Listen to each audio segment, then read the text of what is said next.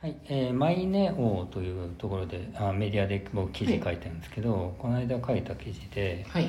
えー耳栓 VS ノイズキャンセリングイヤホン、はい。えー熟睡できるのはどっちっていう記事を書いたんですね、うんうんうん。比で較記事ですよね。そうですね、うん。はい。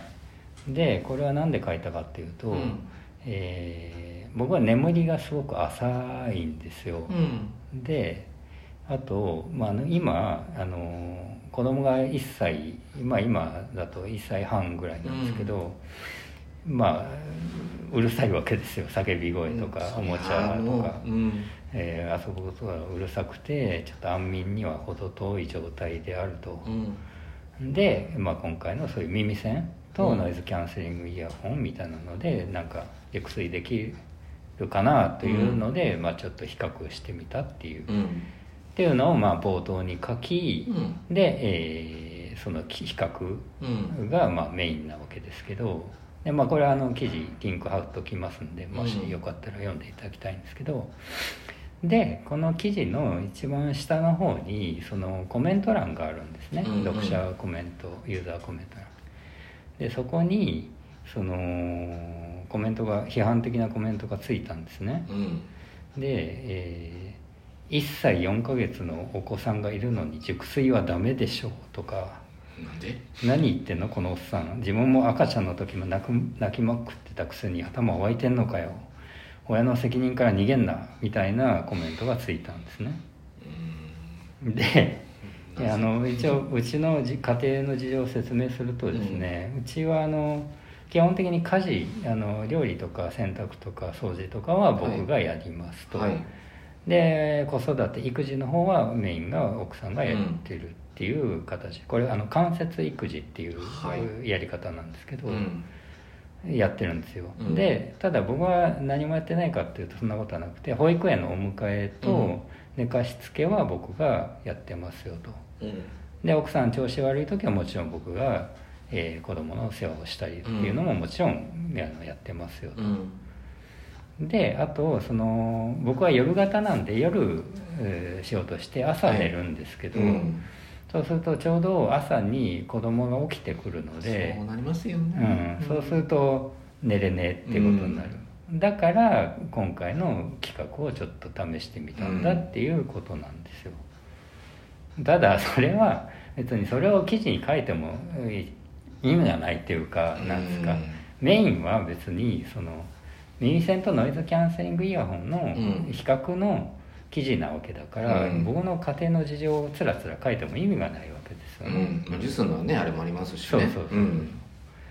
であの別の育児経験者のコメントもついててこっちはポジティブな意見ですけど、この方は夫と当番制で子守りすることもあるので休憩時間に静かに寝たい時もある私としてはしば調べる動機も共感しましたということを書いていて、まあ、これはまさにこう経験者ですよね、うん。分かってくれてる。で睡眠を確保することの難しさを分かってるから、うん。そういうこうことを書いてくる。で逆に言うとさっきのなんか子供いるのに熟睡ダメでしょとかなんか親の責任から逃げんなって書いてるのは、うん。おそらく経験者じゃないんだろうなと僕は思うんですけどね。うんであともう一個そのちょっと非常にこれは不快に思ったコメントがあったんですけど、うん。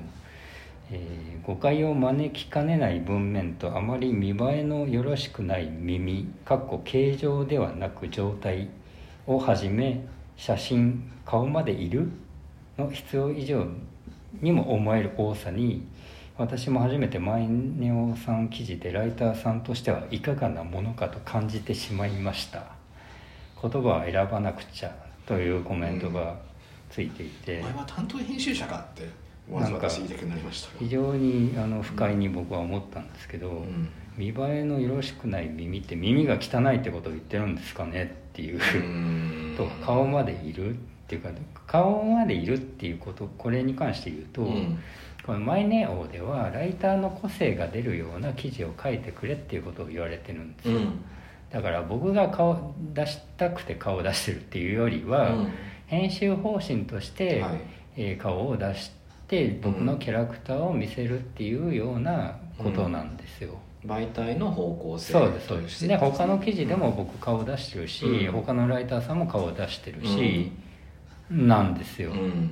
なのになんでこんなこう批判をされなきゃいけないんだっていうう、んなんか非常にこう重箱の隅をつくような上げ足取るようなコうん。メントがついてて、僕は非常に不快だなと思ったという。いやらしいですね。はい、で、えーこれと同じタイミングでたまたまなんですけど、うん。ちょっと別の話になりますけどそのひろゆき氏と、はいはい。えー米山隆一議員、はい。えー立憲民主党元新潟県知事の米山さんですね、うん。それのなんかバトルがあったらしいんですよ、うん。で、えー米山さんがひろゆき氏を論破したみたいなことになってたんですけど、まあまあその議論の中身はまあとりあえず置いとくとして、うん。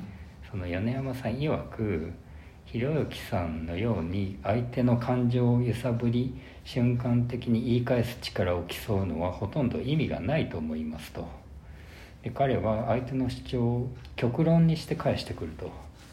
そんなことは言ってないと冷静に指摘するのが大事なんですが、うん。いくら専門家でも急には言い返せません。うん。しかもひろゆきさんは自信満々で言ってくるから彼の方が正しいような印象を与えるんだとうん。いうことを米山さんがおっしゃってたんですね。ああなるほど。確かに。と思って。でその、えーまあ、まとめるとそのひろ、えー米山さんの主張として結局ひろゆき氏の手法っていうのは、うん。こう誰にでもずけずけ言えるからその人々のガス抜き役になってるんだと。つまり偉い立場のいる人、一般的に偉いという言われるような立場にいる人に対して、うん。ひろゆき氏が噛みついて論破したような風潮を見せる。そうすると見てる側が、俺たちのひろゆきがあの偉い人を論破したっていうことでちょっとスカッとするみたいな、ことになってるっていうのが一つと、うん。あとひろゆき論法的 ひろゆき論法っていう言葉をまあ米山さんが使ってたんですけど、ひろゆき論法的な自分の正しさを演出する技法を流行らせてしまっていると、うん。これが良くないということをおっしゃっててうんうん、確かになるほどと思ってでそこでさっきの僕の記事についたコメントも、なんか近いものを感じたわけですよ。つまりひろゆき論法的な、はい。なんか本題主題とは違う序盤この隅をつくような、うん。上げ足取るようなことを言って何か論破した自分の方が上なんだみたいに思いたいのかなんかわかんないませんけど、そういう手法がなんか通ずるものが近しいものがあるなと思ったってこと。ですね。いやーいやー時代ですななんて言っちゃダメだな。でもなんか率直にそんな感じしますね、うん。あでもうん。でもなんだろうな。うん結局みんながみんなあのひろゆき氏を頼っちゃうんでしょうねそういう役回りで、うん。あのメディアで使ってる人たちは、うん。うん。うんそれでなんかこう引っかき回すことによってなんかこううん、そうそう。なんかエンタメっぽくしてるわけですよね、うん。そうそうそう。でそれが僕は良くないなと思って要するにメディア側の責任？ひろゆき氏およびひろゆき論法がいいというようなうん。ことを広めちゃってるのがメディアとして良くないでしょっていう、うん一応僕もメディア側にいる人間としてそうあんま良くないんじゃないっていうのは思ったってことですね。だからまあ結論としては、うん。その否定とか上げ足を取るとか重箱の隅をつくようなことではなくて、こうなんかポジポジティブな意見を言う方がかっこいいんだとかあるいは実績があってすごく偉い立場なのにすごく謙虚な人っていうのがいるじゃないですか。そういう人の方がかっこいいっていうような風潮をむしろ広めるべきでしょうっていうのが僕は思ったことなんですね。そうですね。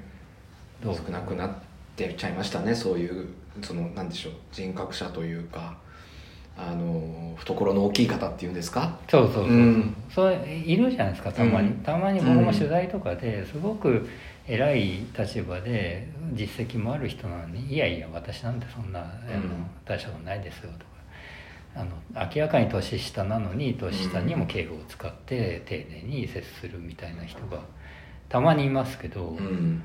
僕はむしろその人をすげえああかっこいいなこの人って僕は思うん。うのでそっちじゃんそっちですうね、んあの結局ひろゆきさんだけじゃないけれどうん。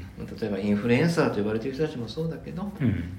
あのこうすればあのバズるあの受けるみたいのがこうあまりにもいろんな人がやりすぎちゃった結果その人ばっかになっちゃったっていう目につく人がね、うんうんうんうん目に入ってくるのがそういう人たちばっかりになっちゃったっていうことで結果的に、まあ、今だってそういうふうにあのポジティブな意見を言う方だったり謙虚な姿勢で生きてる方いると思うんだけどあの目につく率は多分落ちてると思うんですよ。